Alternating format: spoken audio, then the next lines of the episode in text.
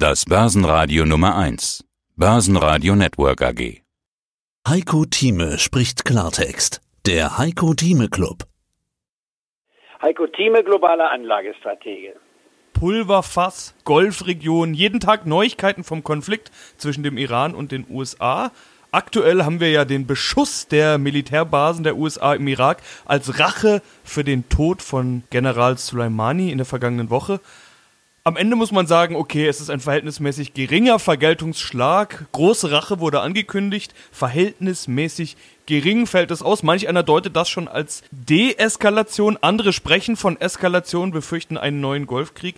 Herr Thieme, wie schätzen Sie die Lage ein? Wie gefährlich ist das Ganze da unten?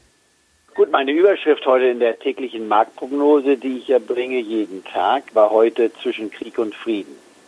Und dazwischen befinden wir uns. Und das ist jetzt eine neue Konstellation, die vor wenigen Tagen noch nicht existierte. Gehen wir mal zurück auf den 2. Januar, den ersten Börsentag, neue Höchststände an Wall Street. Man ging also frohen Mutes in das neue Jahr hinein mit viel Erwartung. Und dann kam eben dieser Schlag aus dem Nahen Osten.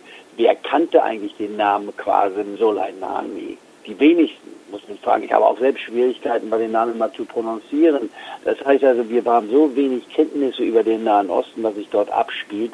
Und das sind nicht nur wir, sondern das ist ein ganz breites Feld. Man soll doch mal versuchen, Fachleute zu finden, die wirklich den Nahen Osten in komprimierter Form für einen Zusammenfassen bringen können. Das ist sehr, sehr schwierig. Ich beschäftige mich seit Jahren damit, aber auch nicht nur primär, sondern sage immer pauschal, Religionsfanatismus kann man nicht in den Griff bekommen, aber es bleibt ein kontinuierlicher Gefahrenherd. Nicht wahr? Das ist also ein Punkt, den man immer wieder hier mit betrachten muss. Und sich damit nicht zu beschäftigen, das kann gefährlich werden. Und es ist tatsächlich jetzt die Frage Krieg und Frieden. Wir haben hier ein Riesenproblem. Und das heißt Donald Trump.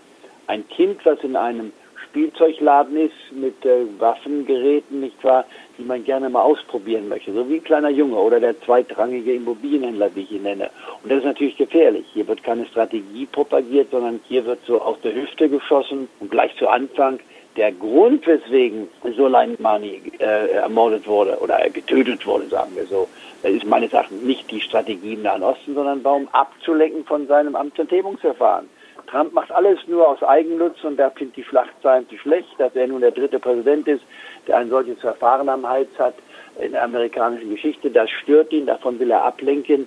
Und das war natürlich der beste Grund, den sogenannten Feind Nummer eins oder Terrorist Nummer eins auszulöschen. Das hätte man vor drei Jahren schon machen können und man hat es nicht getan. Und das jetzt zu machen, der Zeitpunkt war meines Erachtens nicht bestens genutzt. Man kann zwar jetzt nicht kritisieren, dass man einen solchen Massenmörder umbringen lässt, aber letzten Endes äh, führt das eigentlich weiter. Man kann nur sagen, ein Glück, dass bei dem Angriff der Iraner, also bei der Antwort der Iraner, hier Moderation gezeigt wurde. Was die Iraner hier gezeigt haben, ist Folgendes. Wir haben die Technologie, wir können euch, die Amerikaner und die gesamte Welt jederzeit angreifen.